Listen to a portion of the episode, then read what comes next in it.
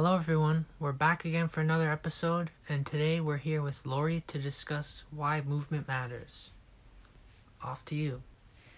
Well, I think movement matters for me, as I have a few health issues such as diabetes, high blood pressure, and a cholesterol issue. I feel like walking, hiking, or a light yoga class is beneficial in regards to assisting me in reducing my blood sugar levels, regulating my blood pressure, and lowering my cholesterol.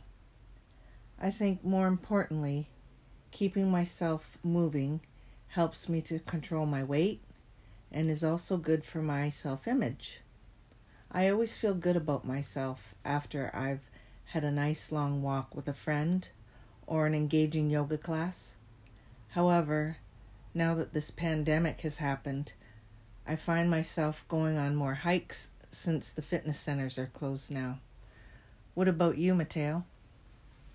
Well, first of all, I'd like to say uh, I'm glad that you know you've still been able to keep active, even though the pandemic has arisen, and you're still looking after yourself and doing well, as the pandemic has kind of you know uh, it's kind of stopped a lot of people from their usual routines and has got them stuck in their houses and not able to go to the gyms and stuff like that. So that's very good that you're able to continue your activities. And at least the parks are open.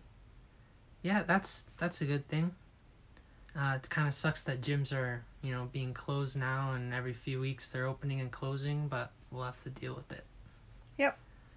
But uh, I think that movement's very important because for me it keeps me healthy and it allows me to feel good about myself. It helps my mind, it gives me confidence, a sense of direction, and it gives me almost like a daily goal to accomplish. Um, usually when I finish a workout, the amount of the sense of accomplishment it gives me is tremendous. It it just makes me feel so good about myself. It puts me on the right track to start my day and it just sets me up for a great day overall.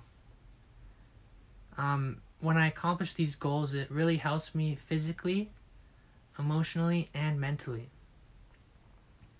But I'd like to say also, from personal experience, there was a time where I didn't really work out too often and I kind of didn't really consider movement as a primary ob- objective, like something where I should be doing every single day. It wasn't important to you?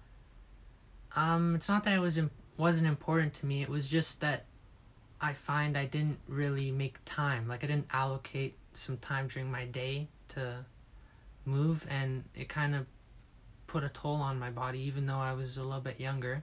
Yeah. Um, you know, it allowed me to get a little bit chunkier and I wasn't able to do the same things as some of my friends during recess or when we'd hang out after school.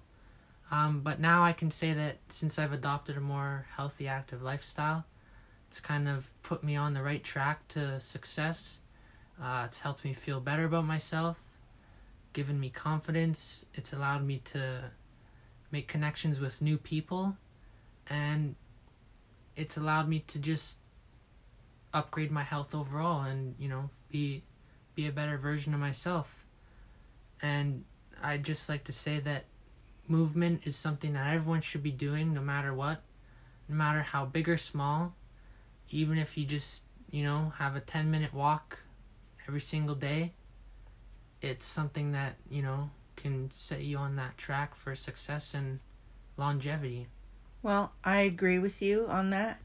And I must say that you look amazing. thank you i i appreciate that and i'd like to say the same thing about you Thanks. Well, it was a pleasure having you on the show today, Thanks for having me. and we'll got we got to get back to do this sometime again.